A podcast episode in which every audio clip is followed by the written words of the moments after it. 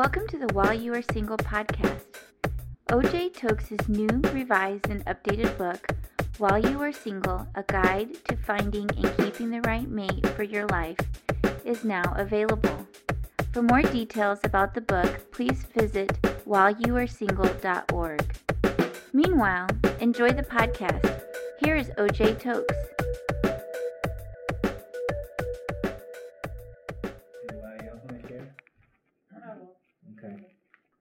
Okay, so mine is um, God put the lack of peace, like we were talking about, and but I didn't want to break it off because I, you know, when you know that it's supposed, to, uh, you're supposed to do it. But, anyways, but eventually I did it.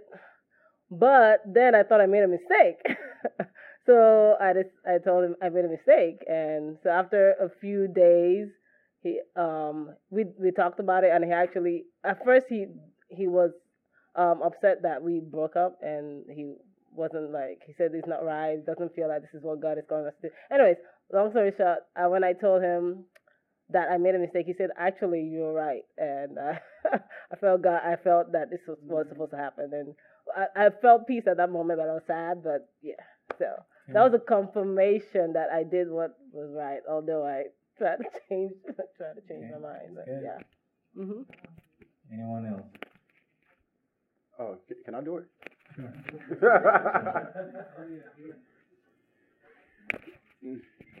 okay. Um. No, the thing is that um, you know, I was um, you know, dating a coworker of mine, and you know, and and the thing is that of course that, you know, you know, I pretty much noticed that you know that we we had never uh, you know, like go to church or anything. And the thing is that, of course, that you know, I, I remember, um, I remember I listened to Tony Evans because I listen to Tony Evans every morning at eight eight eight thirty in the morning.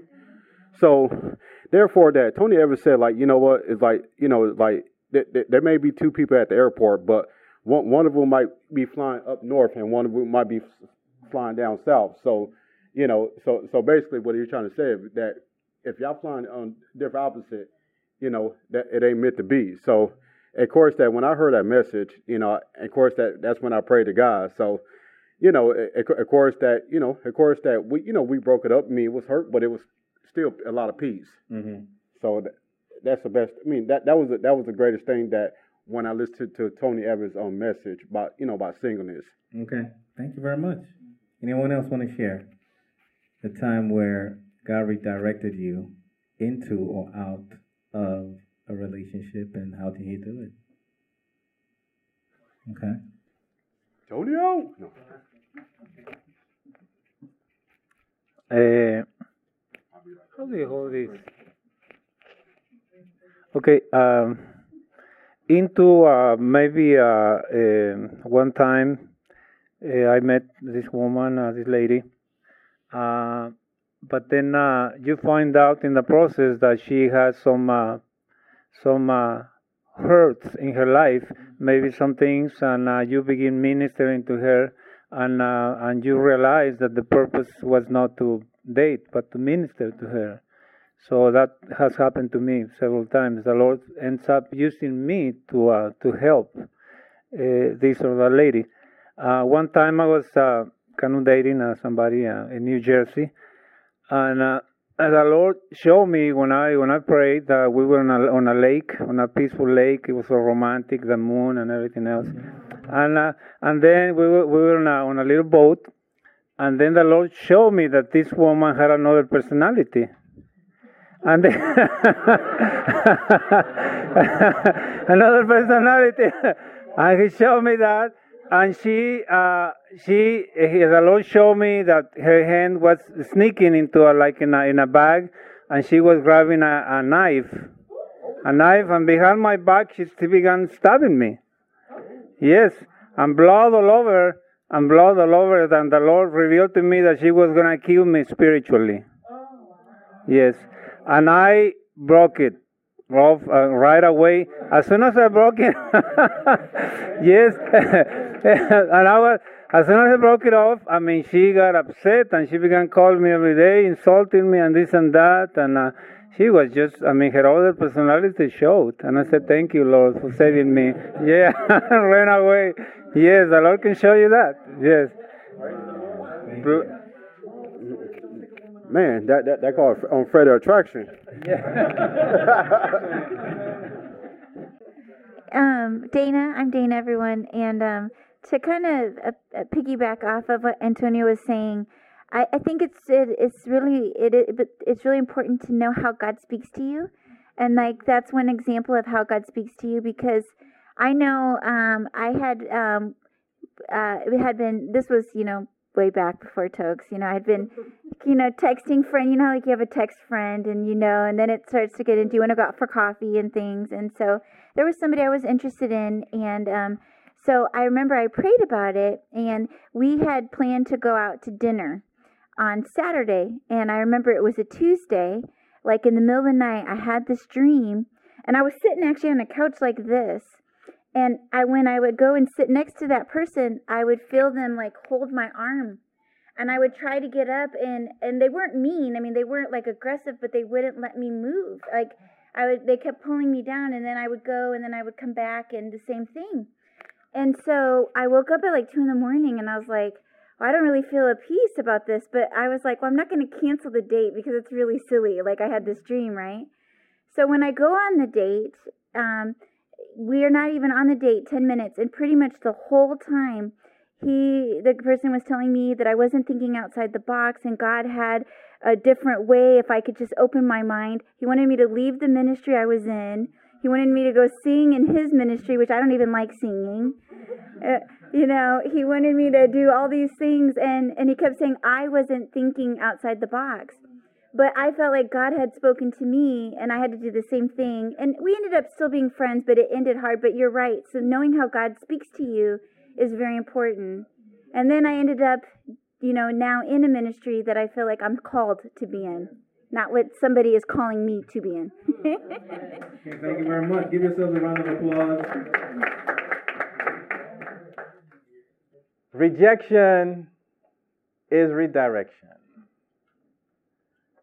Rejection, amongst other things, is one of the ways that God redirects us. I want to encourage everyone here tonight if anyone is feeling rejected or has been rejected in the past or experiencing rejection right now, I just want to encourage you with this. Being rejected does not mean something is wrong with you. It usually means something or someone is wrong for you. Okay, let me say that again. Being rejected does not necessarily mean something is wrong with you. It usually means something or someone is wrong for you. And that someone may not be a bad person. That someone may not be wrong. You just said they are wrong for you. In other words, you guys are not a good fit. Rejection is not a wall that blocks your path, it's an arrow that God uses to direct you to his best path for your life. Some of you know my story, and I just want to share real briefly. Around 2001, I used to live in Richmond, Virginia, and uh, it was around the time that I began to contemplate, you know, marriage and who God had for me. And at that time, I was checking this lady out, I kind of felt like she was the one. Uh, she looked like the one. She talked like the one. She walked like the one. She smelled like the one.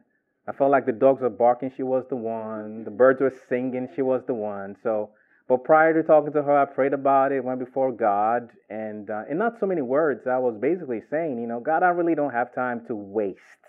Okay, I don't have time to date somebody for a few days, a few weeks, a few months, a few years, only to discover that she's not the one. I know some people have time for that, but I don't have time for that. Amen, so, so I was like, God, you know what? If it's not you, you know, don't let it even start. But if it's you, let it happen. Now, I prayed that, mm-hmm. but I'm thinking, yeah, she's the one. Mm-hmm. So eventually, I talked to her, and I was right. She was the one for another guy. Mm-hmm. because she told me she was interested in somebody else. So by default, that was a rejection and redirection. I was disappointed, but again, that experience led or redirected me to basically what I'm doing now because it wasn't long after that that a friend of mine called me to speak at a True Love Waits seminar. And I'm thinking, are you kidding me? I just got rejected from being in a relationship. Now I'm getting a call to speak in a True Love Waits seminar. And what was funny was I felt like God was dealing with me and I felt like God was asking me the question, Are you ready to be in a relationship, Tokes? And the answer was no.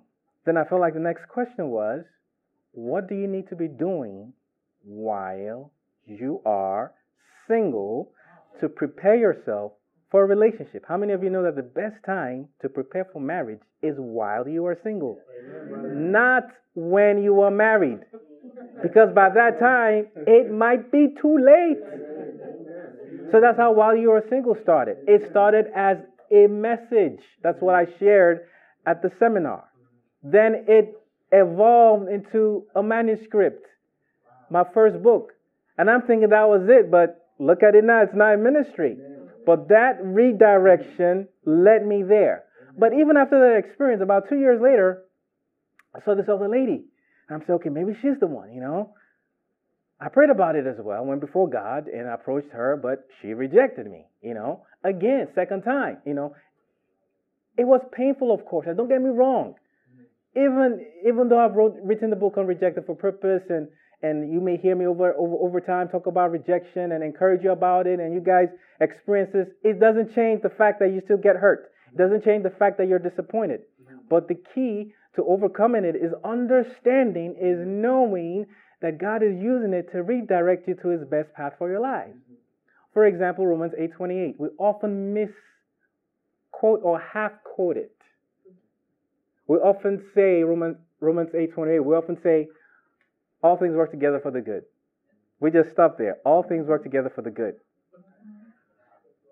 But, but, but my emphasis, and I, and I understand what you guys are saying, my emphasis is the first three words. And we know.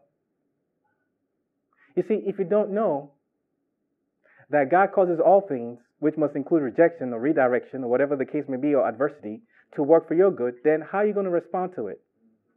You're going to get mad and angry and upset. That's why John 8, 31 and 32 says, And if you abide in my word, you will know the truth. And you will know the truth, and the truth will set you free. It's the truth that you know that will set you free. The truth you don't know might put you in bondage because you don't know. My people perish because of a lack of knowledge. So, knowing that God is using the redirection will help you out. So the second time around, she rejected me. That inspired the book Rejected for a Purpose. I wrote the book on rejection. I asked myself, okay, I got rejected again, but I know this is a good thing, but what is it about rejection that is good? So I began to do some research and I discovered that a lot of people who are successful in life were rejected. In fact, not only were they rejected, the rejection was the catalyst for their success. About eight years ago, before Dan and I got married. Obviously, I'm reaping the benefits of being redirected to her. Um, and but I've been through a few redirections as well, just like she has. About eight years ago, there was this lady that I met in church, and um, I found her attractive, and um, she started coming to a singles class or a singles fellowship that we had at the church I attend. And uh, not only did she come, she began to kind of join us to serve. I was like, okay. She wasn't just attractive. It, you know, from my perspective, she was serious too. You know, she's serving. Okay. Her walk with God, her faith level, you know, I kind of felt maybe, uh, I, I, didn't know. I felt like she was growing. Okay. So nevertheless, I kind of, you know, um, was around her and, you know, we said, hello, hi, how you doing? And she seemed to be cool to be around me. And, you know, we uh, built a little bit of rapport. And over time, you know, um, I asked, you know, if I could have her phone number, and she said, "Sure." She gave me her phone number. I said, "Okay." That was that was victory for me because a lot. I never get to the phone number part a lot of times. You know what I'm saying? I never get that far. I never get that far. So this was victory. You know, she gave me her phone number. Thank you for listening to the podcast. We hope you were informed, inspired, and impacted. If you'd like to learn more about OJ Tokes, his books, blog, music, and his monthly ministry for singles, please visit whileyouaresingle.org. That is whileyouaresingle.org. If you've been blessed by the podcast, we encourage you to please share with your friends. Until next week's podcast, take care and stay blessed.